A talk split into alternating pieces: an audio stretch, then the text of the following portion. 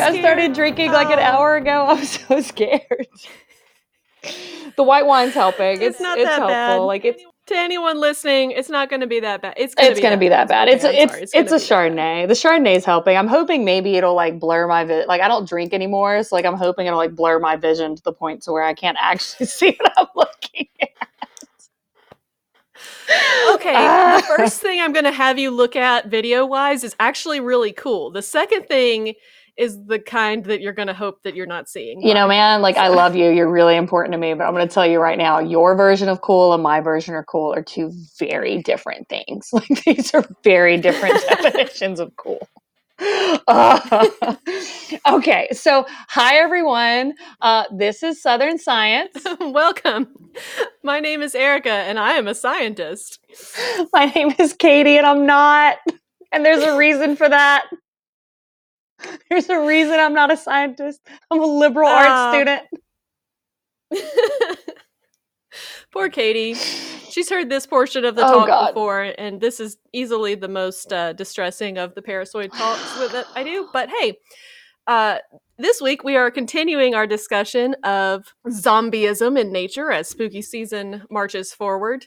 Mm. And just kind of as a refresher, uh, we're defining zombieism on the basis of the kind of human background of zombies being someone that is coerced into doing something for another organism without having really conscious control over their behavior. Last week, we talked about uh, fungi that manipulate ants and flies and cicadas to do their bidding to uh, kind of further the reproduction of the fungus. And then and to this week- explode. To explode. And Don't to leave that part out. They explode. I mean, that's part of furthering the life cycle of the fungus. Is No, the I just I want to make sure everyone's like following. It's not just like they're just like happy, like you know, necrophilia and explosion. That was the theme last week. Yes, that, that those were key points uh, Yeah. of last week's episode. So if you missed last week's episode, you might want to go start with that. It is super fun. It was super fun for me. Katie disagrees. Mm, no, fun. Once again, like I feel like our definition of words are just different. Like you know, like fun, exciting, interesting. Cool, No, no. super cool. Oh God. So yes, I have heard this part of the talk. I have not seen this part of the talk. Hence the glass of white wine. Oh, that's true because you Yep. weren't there when I, I was not. you just listened to it, so because you didn't get to see the presentation. Nope. So I have sent Katie a PowerPoint Oh, of God. some images that she does not enjoy. Nope. I haven't looked It's at it either, so y'all get to look at it for the first time with me. And we we will upload this at some point, so you can also follow along and be super grossed out. But well, yeah, once once we have like an Instagram or something, we'll post Yeah. the pictures of the things we Oh, talk God. about, and it'll be distressing for everyone. Yay! okay. So go ahead. As much as we want to encourage people listening at any time, maybe this one's not for while you're eating. No. Maybe the last one wasn't for while you're eating. Frankly, Yeah, we should have that like disclaimer at the top of this stuff, like do not eat, have nothing in your mouth, have no plans to like do anything productive afterwards. And um, if you have if you have pet bugs, you're not going to love them anymore. So you know, I don't know who keep, but people keep pet bugs. It's like a thing. I don't know why, but like That's true. I think the most common bugs, like people have ant farms, and then people have tarantulas, and people have uh, like hissing cockroaches. And frankly, all three of those are the victims in this series Oh, God. The ants were the victims in last episode, and then uh, tarantulas and uh, cockroaches will be the victims in next week's episode. So it's not like you're gonna wor- be worried they're gonna turn against you. You'll feel sorry for them. I don't know, man. I just like to pretend this stuff doesn't exist. I feel like you know my life was happier before, but now I know, and I can't not know. I haven't played my video game. Oh, I have not. took your I'm playing. I'm playing you. 2K. I'm playing basketball, man. Just playing basketball video games right now.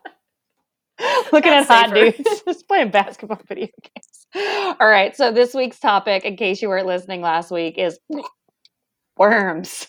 Right. So we're going to be talking about different kinds of worms that uh, will infect a host organism as a you know in a parasitic fashion and induce behavioral changes in the host organism that will lead to furthering the life cycle of the worm. And so parasites like this, um, generally the host organism that we're going to be discussing is an intermediate host where the Katie's giving me a look. Just kind of slowly disappear. I feel like you could run this episode by yourself. You don't need me. no, you're an integral part to the uh the banter format. Oh God. Sorry, my chair's so squeaky. I'm sorry. Oh, chair squeaky. Can't do it this week. See y'all next week. Uh oh, can't do it. oh well. Goodbye. anyway so worms have the ability to um, basically they will mature in one kind of host and then reproduce in another kind of host and so some worms have figured out how to uh, basically manipulate the intermediate host in which they can mature from a larval form to uh, adults capable of reproducing. And then basically, once they're an adult, they can induce behavioral changes in the host that will facilitate them getting into the terminal host in which they can reproduce. That doesn't sound positive at all. Terminal host? Uh, it's a lot more terminal in the death sense oh, for God. the intermediate host, frankly. Oh, man. All right. All right. For a lot of them, if the terminal host is like a, a bird or something, then the worms just reproduce in the bird's gut and then the eggs get pooped out in the bird poop and the bird's fine. Yeah, so kind of like really kind of like worms and like dogs and cats where unless you just get completely run over, you're okay. Yeah. Okay. Yeah. I mean barring heartworms because Oh yeah, heart yeah, that's different. Worms in your heart is always a bad location, idea. Location, location, location, you know. Prime time I real shouldn't estate. treat that lightly. Both of my dogs have had heartworms. Oh, by the way, uh, random aside, did you know that uh, you probably knew this because you were like a vet tech for a while, weren't you? and I'm in rescue. Yeah, I'm in dog rescue. But did you know that you can treat some forms of heartworms by giving your dog beer, specifically Guinness? No. Guys, I don't I have heartworms. I require Guinness every day. This Chardonnay is not medicinal. It's specifically. Guinness beer.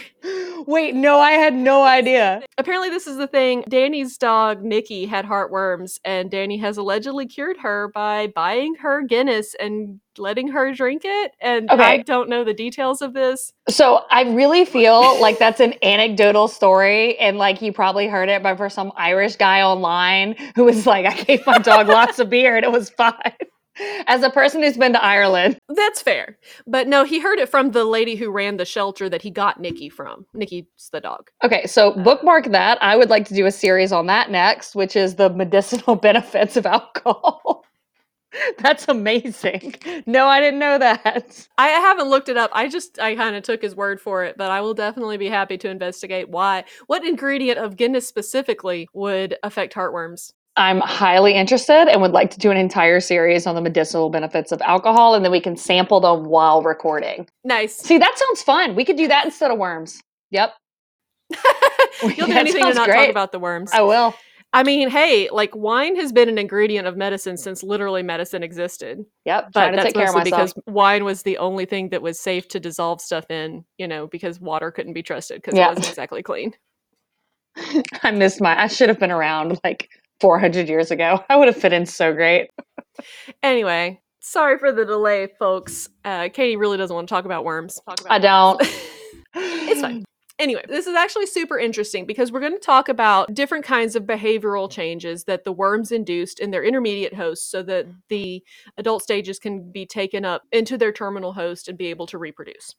So, we're going to talk about different kinds of basically like the results of zombieism. So, uh, just kind of to recap, if you didn't listen last week, what we're defining as zombieism being a change in behavior as a result of a parasitic infestation. So there are tons and tons of worms that can in- infect basically every animal in existence. I'm sure. I'm sure, but a lot of them don't have to induce behavioral changes to propagate themselves. And so we're specifically focusing on examples of behavioral changes. So the first one I wanted to talk about primarily because it looks super cool. So whenever Katie watches the video that I sent her, um, I recommend that other people look up the same. So uh, if Katie would proceed to slide two. Okay. Oh. Oh, that's not so bad. What's wrong with his eyes? well, that's the question. Oh my god, are those worms? His eyes are no longer his eyes. So, No. So Worm eyes. the first animal that we're going to be talking about, because this is an audio medium and you don't get the joy of what I've just sent to Katie. Sorry. Oh god. uh, is a parasitic flatworm that infects snails. And so, uh, for this particular worm, which is the Leucochloridium paradoxum, the terminal host is a bird, meaning that the adult will reproduce in usually the digestive tract of a bird, and then the eggs will be uh, excreted in bird droppings. And so, in this particular instance, the intermediate host is the snail. And the snail will eat bird droppings that are filled with the flatworm eggs. So, I don't know if I said it already. Sorry, this is a, a parasitic flatworm. We'll be proceeding to roundworms in a minute. Yay. No. So, like I said, the snail will eat the bird droppings that are filled with eggs of the flatworm, and then the eggs will hatch and develop into larvae in- inside of the snail. And so this is actually kind of during the developmental process of the larvae. Uh, the worm will. I'm trying to figure out the best way to say this in a describe this visual. I know, and you're making it so much worse. Like, oh god. I'm sorry. I'm like this is this is really something to look at. No. Okay, the point is that the worm will grow inside of the snail, and uh, as part of the process, castrates it, which is something that we talked about last week with several of the uh, fungal infestation. Is that the you know reproductive organs of the host are destroyed? Uh, but what's most interesting about this flatworm is that it will tunnel into the eye stalks of the snail and form brood sacs, and the brood sacs are then filled with the larvae. And the larvae actually do a really interesting thing. They pulsate, kind of moving back and forth, enlarging and retracting, and they're kind of a striated pattern between lighter greens and darker greens. So, if you're a Futurama fan and you know what Hypnotoad's eyes look like, this is very all hail Hypnotoad. So, this is the point where I would like Katie to look at the video for the first link that I sent her. No. no. It's cool as hell, man. You should watch it. Oh, that's so uncomfortable. No, Erica. Okay, okay, that it's not going to explode on me, is it? Not in this video. Oh god. Oh my god, worms for eyes. So, That's like an alien. Oh my god. isn't it cool though? Like they're like pulsing and but, I mean sort of cuz it's kind of pulsing and beat. Yeah, they kind of alternate. Right. Yeah, Yeah. This is weird. Okay, as long as they don't explode, this isn't the worst. This is actually kind of cool for anybody listening. It really is like she says, it's like they're like moving back and forth. Like the, the entire eye stalks like So- like s- just moving back and forth, which is kind as long as they I swear to god if the 60 if you lied to me and these explode. Okay, what I said was that it doesn't explode in the video. Okay, as long as it doesn't explode, I have to watch it. Okay, this is actually kind of cool. This is sort of interesting. It has like little tips at the end that are like almost like red, like orange. Uh huh. That's kind of Like cool. the, yeah, those parts like kind of aren't moving. Yeah. Yeah. That's kind of cool. Okay. So that's not the worst thing I've ever seen in my life. I built that up for nothing. Okay. That's not so bad. So I mean, to be fair, the They larvae can burst out of the tentacles. I figured. Or I figured. eye stalks. I figured explosions were happening. Uh, But the goal of these brood sacs being in the eye stalks, uh, which are also called tentacles, of course they are. Is strange because that implies a different function. Of course they are. Um, the point of those, when you look at them, don't they kind of look like really tasty caterpillars? Or maybe they don't because you're not a bird. I mean, that's not where my mind went. No, my mind went to um to to alien snail, and then I remembered it was worms for eyes, which is horrifying. Yeah, I went to worms for eyes. Yep. well, okay, that was accurate, but you're not a bird. So if you were a Nope. bird, this would look like delicious caterpillars. And the goal of this kind of pulsating movement and coloration, I assume, is to get these eye stalks and the uh, larval brood sacs contained therein to be eaten by birds.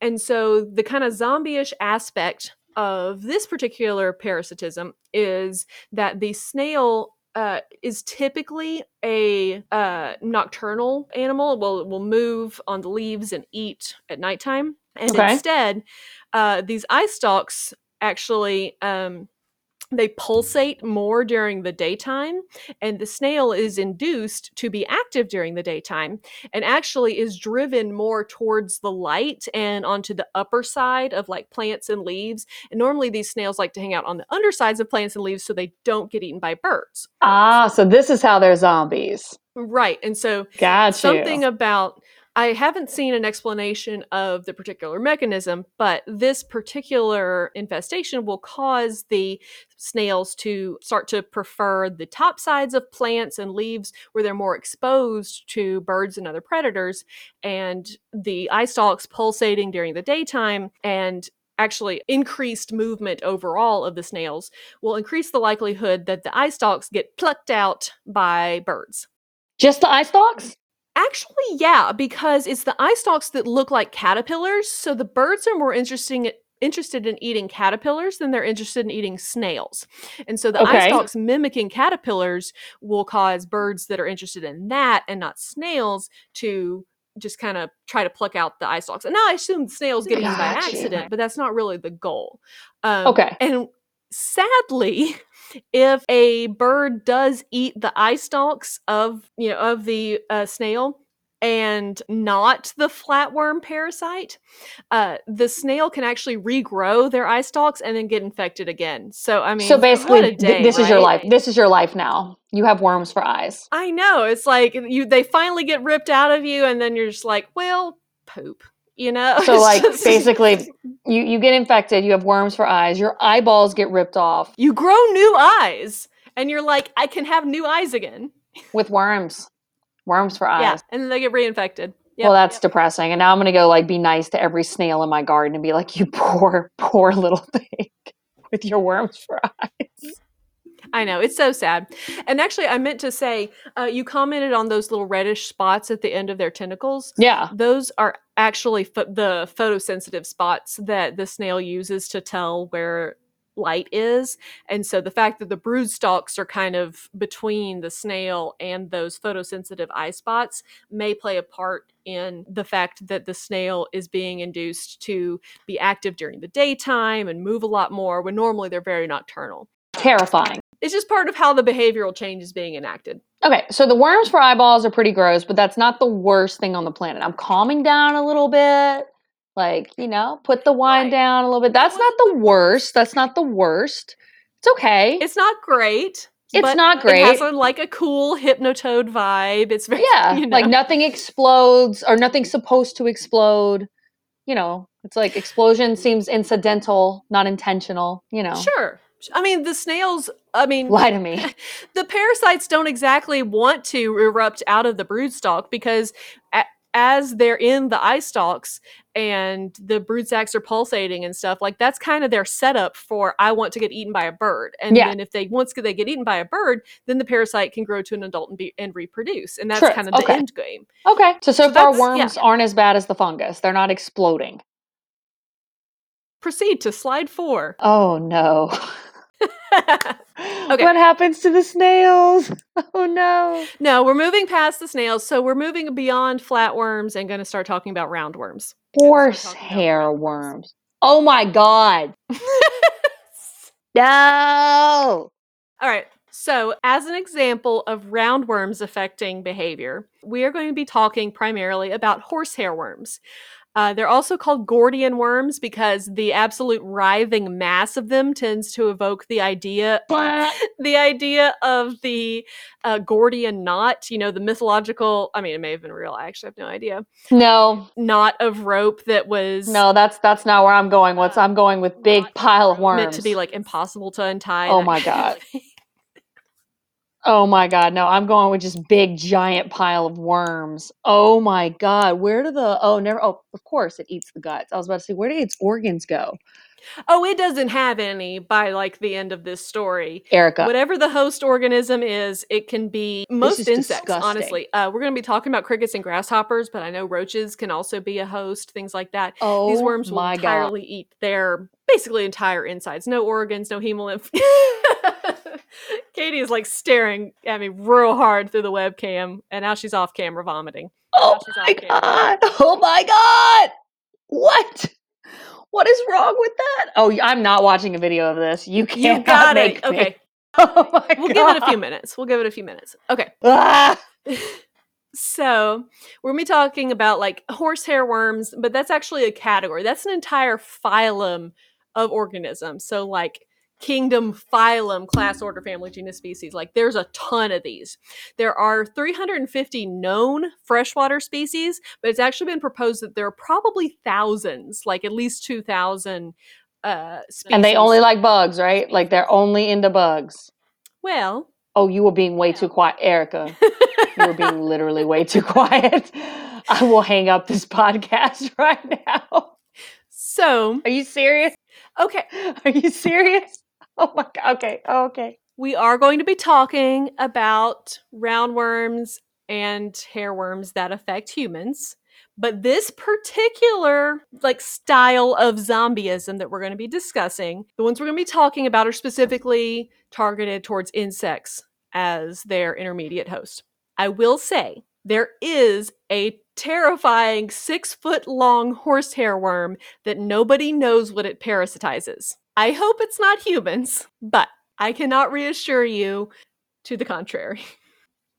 I'm done. I quit. Don't Go get a new podcast. co-host. This is like episode four. Oh my god. I will quit in the middle of this podcast. Oh my god. How do you even get these? How does that even happen? Aren't like okay, so I've always heard roundworms are like poop. Like you're playing with poop. Is that not true? Probably. I mean, as far as human infestation go, what we're going to be talking about it for roundworms and humans is contaminated drinking water, and that's also the way that a lot of insects will get it. So, um, this category that we're going to be talking about here, they reproduce in water. So, for these organisms, they don't have a terminal host that is another organism, like the flatworms we just talked about, where birds were the terminal host. For these, they need an intermediate host to mature in, and then the adults will go into basically bodies of water to reproduce. Katie has applied sunglasses to reduce her visibility of the terrifying worm videos that I've sent her. Yep. Yep. Yep. It'll make it better because there's a there's a shield between us now. Oh god. so the adults can reproduce in water, and so they lay their eggs in the water, and that's typically how the intermediate host becomes infected is by uh, consuming the eggs from contaminated water, and that we're initially going to be talking about insects as the host, but unfortunately, humans can also be a host of worms like this. So let's start with insects. Y'all can't see Katie's face, but it was priceless. Why? What did I ever do to you? Agreed to be my co host. I'm telling you, I swear, that's what you get for being friends with people. All right. So we've got this disgusting worm thing. Right. So, um, like I said, they become infected by uh, consuming the eggs that are in water, and this uh, typically will directly infect like beetles, cockroaches, uh, even crustaceans like hermit crabs can get these. Uh, we're going to be focusing on uh, crickets kind of as the example for the video that I sent you. Okay. But also, carnivorous insects can get these as a secondary infection if they eat an infected insect that already has the worms in it. So, once these insects consume the eggs, they will hatch and develop into the larvae. And the larvae will start uh, basically consuming all of the internal tissues of the insect and also the hemolymph. And I don't know if you know that term, but hemolymph is basically what insects have instead of blood. It's like a combination of the circulatory system and the lymphatic system. Um, so basically, they just have one fluidic system that is responsible for both conveying nutrients and pressurizing and moving their limbs. So the worms hollow them out. Yes, they become a husk of their former selves, but they have enough basically muscle or material remaining that they can still move basically under the direction of the worms. This is mind control because you have no mind. They ate it. I mean, if you if you didn't have a mind that I don't know if it would count as mind control, but this does. Um, and I actually found a 2005 paper that kind of gave a few more specific uh, details about how this might be happening, but just kind of still going through the broad movements of of what happens during the course of like the parasitism and then the mind control alteration of behavior. What's different about these uh, infected hosts, say crickets and grasshoppers as an example, um, is that the worms will produce neurotransmitters that induce the hosts to one be silent because these parasites, these roundworms, do not want to be eaten by predators like birds, like the flatworms do, these want to be able to make it back to a water source so they can reproduce. So oftentimes, like the crickets being loud or whatever will get them eaten by accident. So they're like being loud for mating or whatever, but a a bad consequence of that is that they'll get eaten. So, to reduce that possibility, infected crickets will be a lot quieter. The second behavioral change is that they are compelled to seek out water. And a theory behind this is that potentially these are nocturnal insects and bodies of water tend to reflect light and so they're induced to move towards light sources. I'm not sure if i 100% buy that. That was a kind of a, a, hypothesis that was put forward in one of the papers that i was kind of flipping through. But the point is that these hosts the crickets grasshoppers etc are um, induced to seek out water. So you said that the hypothesis is they're moving towards light but they reproduce in water. So wouldn't it just make sense that they were just moving towards water because that's what the worms are telling them to do? Right, but the crickets don't really have a like sensor for water. Like you and I can't sense water at a distance, but we could see something that's reflecting moonlight and be induced to go Got towards you. that. So it's basically just like what senses you have at a distance. At least that's that's the kind of hypothesis I saw in one paper. I don't know if that's actually the mechanism, but That's the theory. yes, Okay. that that is one of the theories. So basically, the um, host organisms are compelled to seek out water. If they're inside your house, they will often seek out uh, artificial sources of water, like toilets and sinks. The reason that these are often called horsehair worms is because in olden times, crickets and stuff would jump into outdoor artificial sources of water like horse troughs. And that would be the point. Am I watching you dig through your fridge for more alcohol? Ice. oh, for ice. so okay, wait, okay, but that's uh, okay. I'm I'm getting confused on that though because to me that doesn't make sense. You just told me that like, and I get it. They're like they're going for the light, and you said most of these things were nocturnal, so they're moving around at night. But even based on that, like I'm thinking in my house, things are dark. How do they know to move towards? I don't know what crickets see as far as what their light threshold is. I Yeah. mean, things that are dark to you aren't dark to like our cats, you know. So oh, that's a good point. Yeah, I didn't think about see. that. Okay, okay, so I didn't. So you know, I, I don't know what a light threshold senses. is to them. That's crazy though. So like the worms are pushing them to move towards water. Yes. And so once they reach the water, I know what happens. I just googled it. Nope, I just googled click it. Click the video. I've already Click looked at the picture. Oh it. God, One I sent you, the wired. I know, but I know what's gonna happen. So what Katie's going to be watching is a video of a cricket. Oh, thank God! It says the video is unavailable. The video is haha. The video is currently unavailable. I don't have to watch. Ah, dang. It's an older Oh, article. It's a 2014 Wired article that had the video. So Oh, YouTube it. Hold on. Yeah, you can Google uh, like horsehair worm cricket. I guarantee it'll come up. So what Katie's going to be seeing, and I hate to say this before she Googles it because Oh. she'll probably stop Googling, is that wait, hold on. Wait, I've got it pulled up. Oh that- wait. Oh, it says it control. So it's a four minute video. How long is this thing? oh I don't know, the Wired one wasn't that long. Oh, parasites. Okay, this one's one minute. This looks bad. Hold on. Oh, now I've got a Nightmare on Elm Street Ad preview, Thanks. which I'd honestly rather watch. Oh, this has such happy music. for a Nightmare on Elm Street video. No, the cricket video has such happy music. Oh, Oh. Oh my god. Oh. Oh my god. Oh. How is something that big inside something that little? Erica. All right, so this is an excellent time for me to say a cricket can host up to 32 worms, and these worms can be an average of one foot long inside of a cricket. 32 foot long worms inside of one cricket. What sort of sociopathic person made that video and put that really happy music to it? What? I was That really surprised that that video had really perky music. I mean, super perky music. Oh my god. Uh, that is horrifying. Oh. Oh my god. And the thing was alive. That's the scariest part.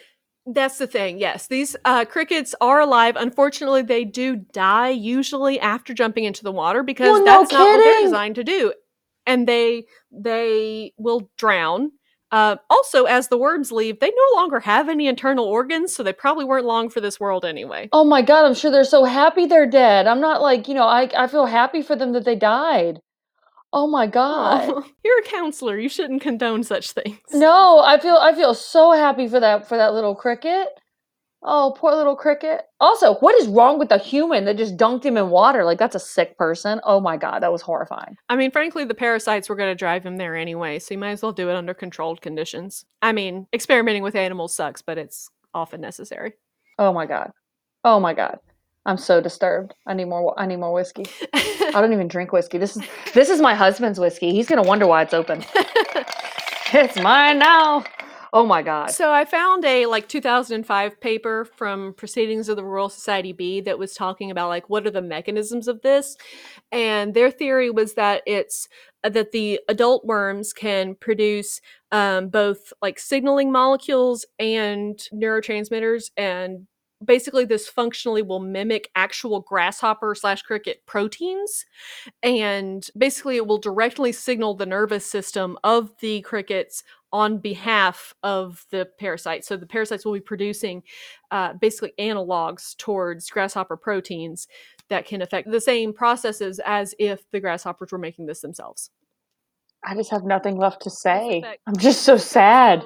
Another way that that, that particular paper uh, mentioned that there might be an effect was uh, that these molecules could affect their quote geotactic behavior and that means how an organism orients itself and its locomotion in response to gravity and so i don't know if that affects like their ability to jump or what but that was just another kind of finding from that paper So, okay, let me ask you a question. And I know typically in these, I like just listen and I'm in absolute awe of what you're talking about, but I'm honestly mm-hmm. trying to wrap my mind about what I just watched.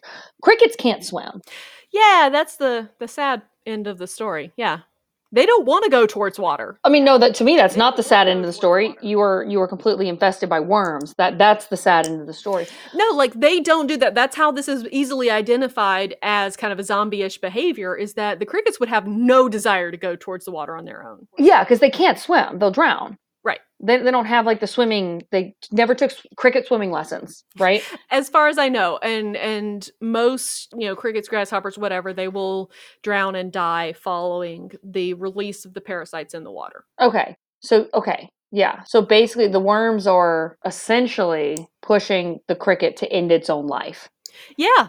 And that that's how that's how you can tell like this is a worm issue because the cricket has been zombified to the point where it has no self Exactly. or wh- whatever a cricket has of self Yeah. left. Yeah, and this is very similar to all of the insects that we talked about last week that were infected by the fungi because they will, you know, go to a point where they will lock themselves in place, things that that they wouldn't normally do, and then stay there until their parasitizing organism completes its mission of, you know, erupting forth or Right. It's like it's very uncharacteristic behavior. yes. Yes. It's almost like yeah, it's uh, it's kind of like what you see like uh, animals with rabies, stuff like that. So kind of the same basic idea. Like it like a like attacks like the Exactly. brain of the organism. So for this one, uh, like I said, it's not really attacking the brain, and that like I don't think the brain is consumed, but it is communicating with the brain by producing signaling molecules and or neurotransmitters that will affect how the brain is functioning. Because basically, the way your brain talks to itself between neurons is through neurotransmitters, and if you get artificially produced neurotransmitters that are coming from the parasite, your brain doesn't know the difference, and so it is being uh, basically the parasite is talking directly to the brain and manipulating its behavior that way. So it's like in a Bond movie when you've got a spy who pretends they're acting for the British government, but they're really not. Right. And if they were like talking through a secret earpiece directly into your Yep. ear, so you were getting the controls right through them. Yeah, basically. like Yep. that. They were horrible people, and you end up in a car and it explodes. And if somehow that explosion furthered the reproduction of the sleeper oh agent, Oh my god! then that would that then would you've be a got good worms. parallel. Oh my god! Okay, that is actually as horrifying and disgusted as I am. I haven't watched that. That's actually really like in depth planning on this like side of nature, and it's absolutely terrifying that there are like mind control worms who are like, I'm going to eat all of you, but leave enough of you intact where I can make you throw yourself into a pool so I can explode And do out my of you." bidding. That is horrifying. That is so spooky season. That's spooky season like Yes. 2.0 though. That's like not the kind of spooky season I want. I don't watch those movies. It's very zombies. oh my, it's very, very, zombies. zombies. Oh my god, very zombies. Okay. Ugh. So I did want to briefly mention that unfortunately humans can be the target of many different kinds of roundworms. And the one I wanted to mention as far as a relation to the zombie talk goes, uh, it's not necessarily a quote mind control issue, but there are aspects of being infected with this particular worm that will induce potential behavioral changes. Um, and that I that uh, one that I wanted to particularly mention is uh, the guinea worm. No. So, guinea worm disease or dracunculiasis, dracunculiasis. Draco- I was. That's exactly what I was gonna say. I, that was exactly the way I was gonna pronounce that. Yep. Exactly right. Um, so, like the ones we've mentioned before, this kind of comes about by drinking contaminated drinking water that contains the eggs of the guinea worm. And the guinea worm, I think, mature in the intestines of an infected person.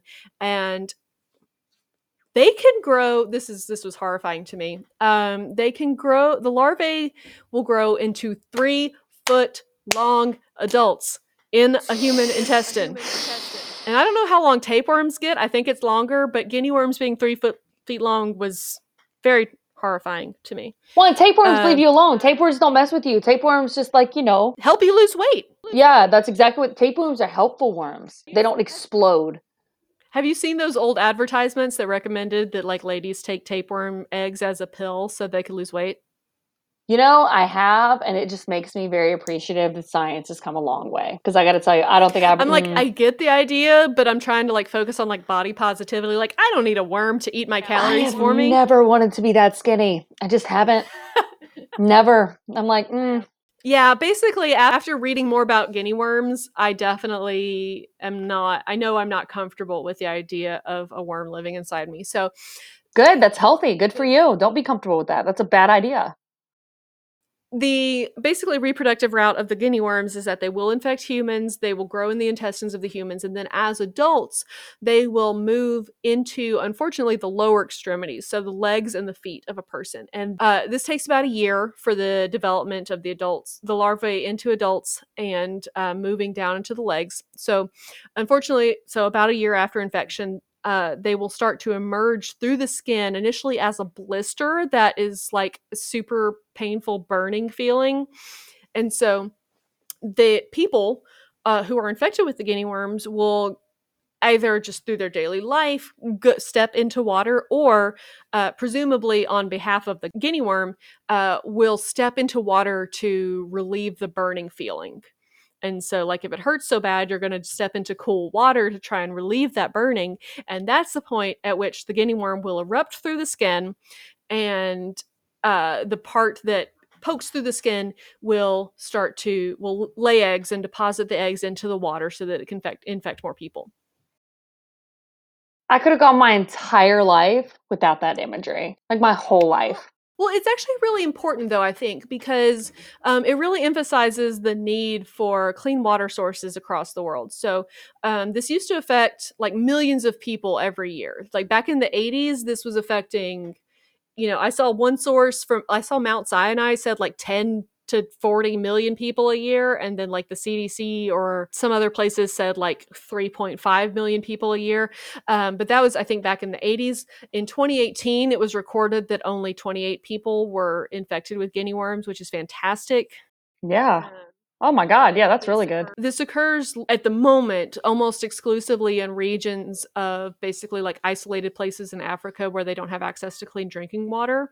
And so it really emphasizes the need for um, clean drinking water because this is truly horrifying. Yeah. And the way to get it out of you is that you can pull it out of you, but not too fast because it'll like break off and also probably heard a lot. So you can actually pull it out of yourself, out of your legs, a few centimeters a day, or probably like an inch or two a day.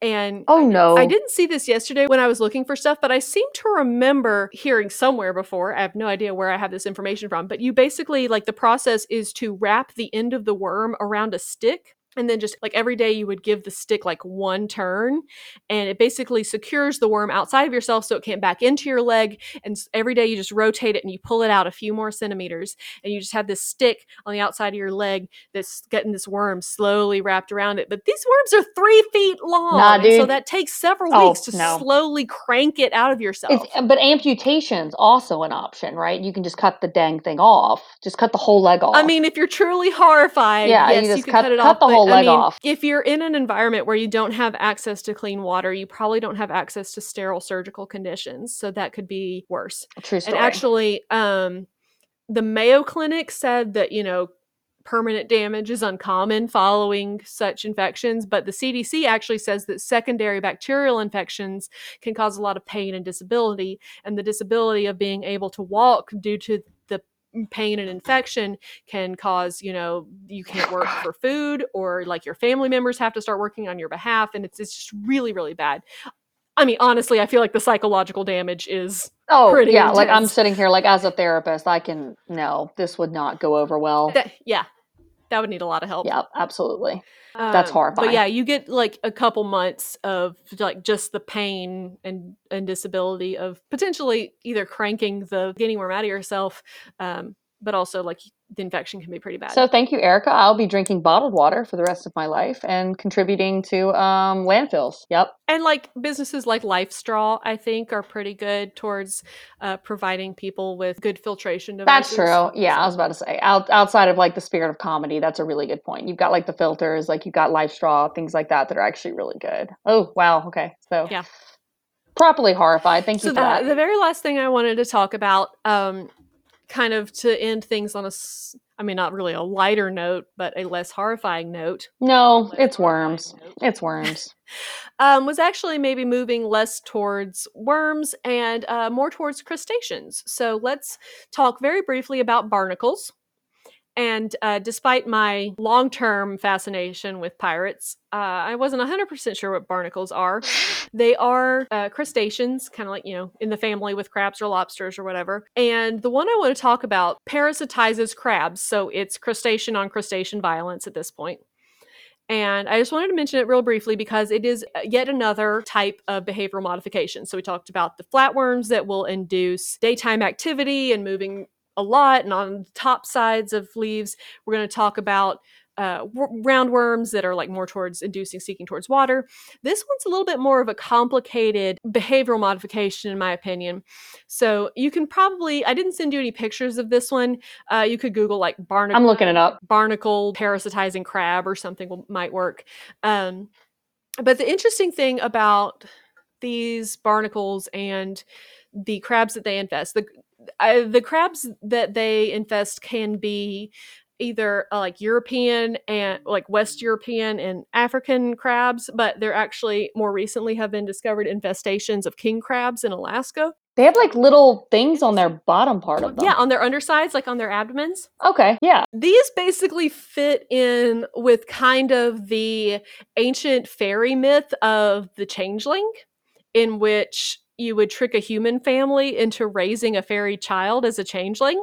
If you if you know that myth, um, I do know that myth, but I'm very confused as to how this like works. So, what's interesting about these barnacles is that they will kind of burrow into the crab. And for the internal portion of the barnacle, they will kind of have tendrils infiltrate the abdomen of the crab so that they can absorb nutrients from the crab and stuff. But they will have an external portion that basically sits where the crab's egg sac normally sits on a female. So, like in the middle of their abdomen, uh, which is where a female crab would normally carry their egg sac. Instead, an external half of the barnacle, which is also an egg sac, will start to develop.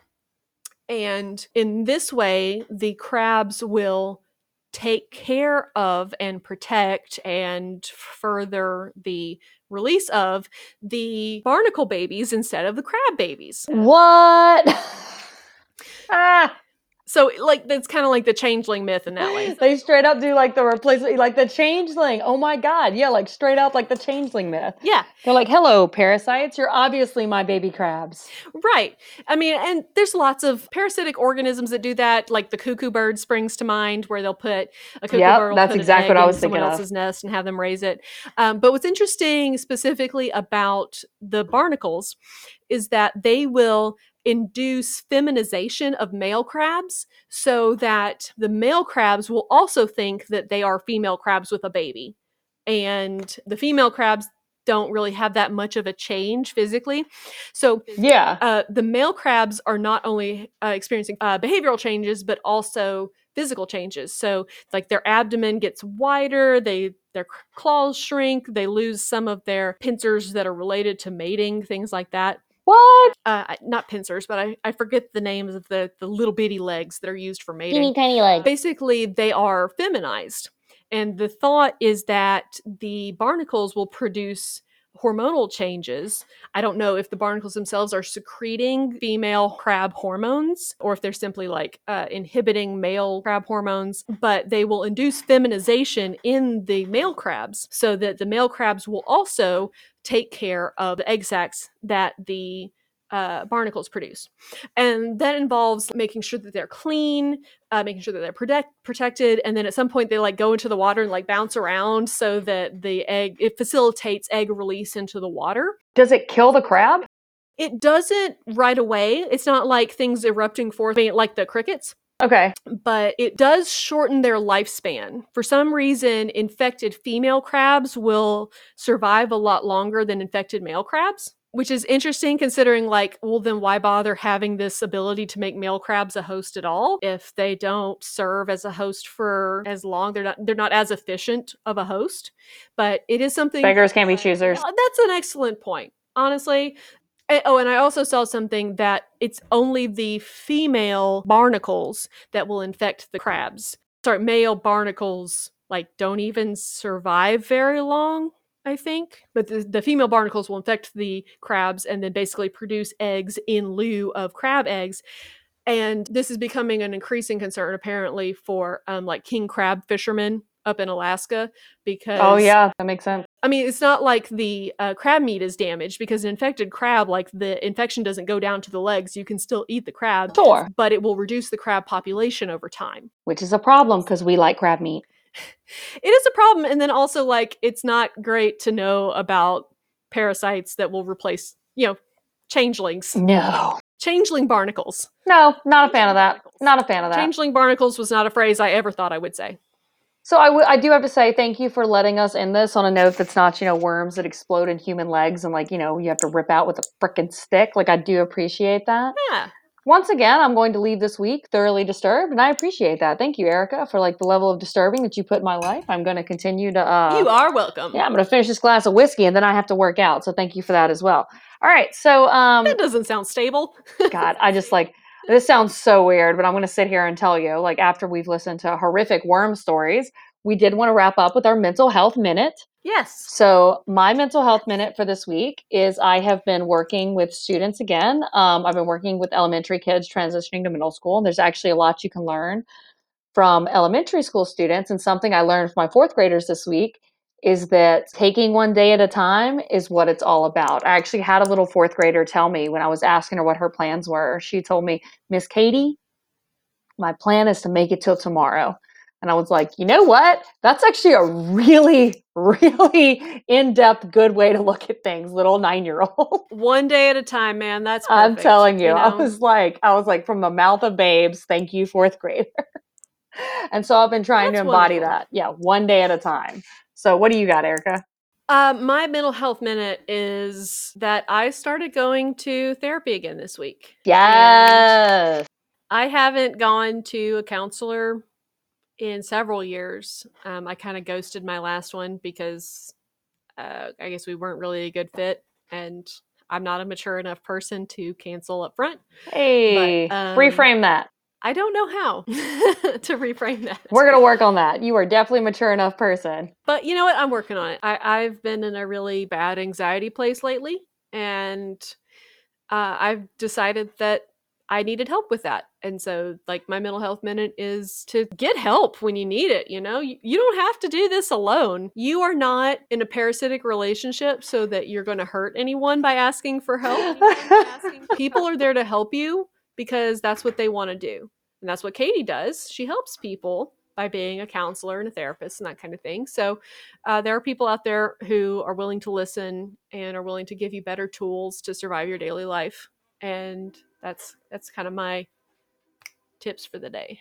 I love that. You know, you're not a worm. You're you're not a parasite. You're you're definitely not a worm. Yes. Whoever you are when you're listening, you're not a parasite. You're doing so much better than that. Absolutely. Call a counselor. If you don't know how to find a counselor, I highly recommend psychologytoday.com, which honestly has counselors in every single area you can think about. They cover all sorts of insurances um, and highly recommend. And if you do find yourself needing help right this exact second, I recommend calling your local 211 number, which will put you in touch with a VIA link, which will then be able to put you in touch with people who can help you immediately. So that's my little spiel. Thank you so much for that information. That's really fantastic. Absolutely. Okay. So um, I want to remind everybody that if you have any comments about what we talked about, if you just want to send me a bunch of puke emojis, please feel free to do so. Our email address is. You almost made me spit I'm take. just saying. Our email address is southernsciencechicks at gmail.com. Uh, please hit us up and we will see you next next week. And do we have an outro yet? Do we have like a see ya? Oh, yeah. Our new intro and outro music is provided by my grandfather, Charles Knott. It is his song, uh, Mary Louise and Mary Lou. And I am really Yep. grateful to be able to use his music. Thanks, Grandpa. Oh yeah, I love it. So we will see y'all next week, uh, where we'll get to learn about like wasps. Wasps, yes, wasps parasitizing their hosts, usually oh, insect oh, I'm. I'm gonna need so much more wine. Okay, so we'll see y'all next week. Bye, everybody. Bye. Do you ever tell the friends we knew that you?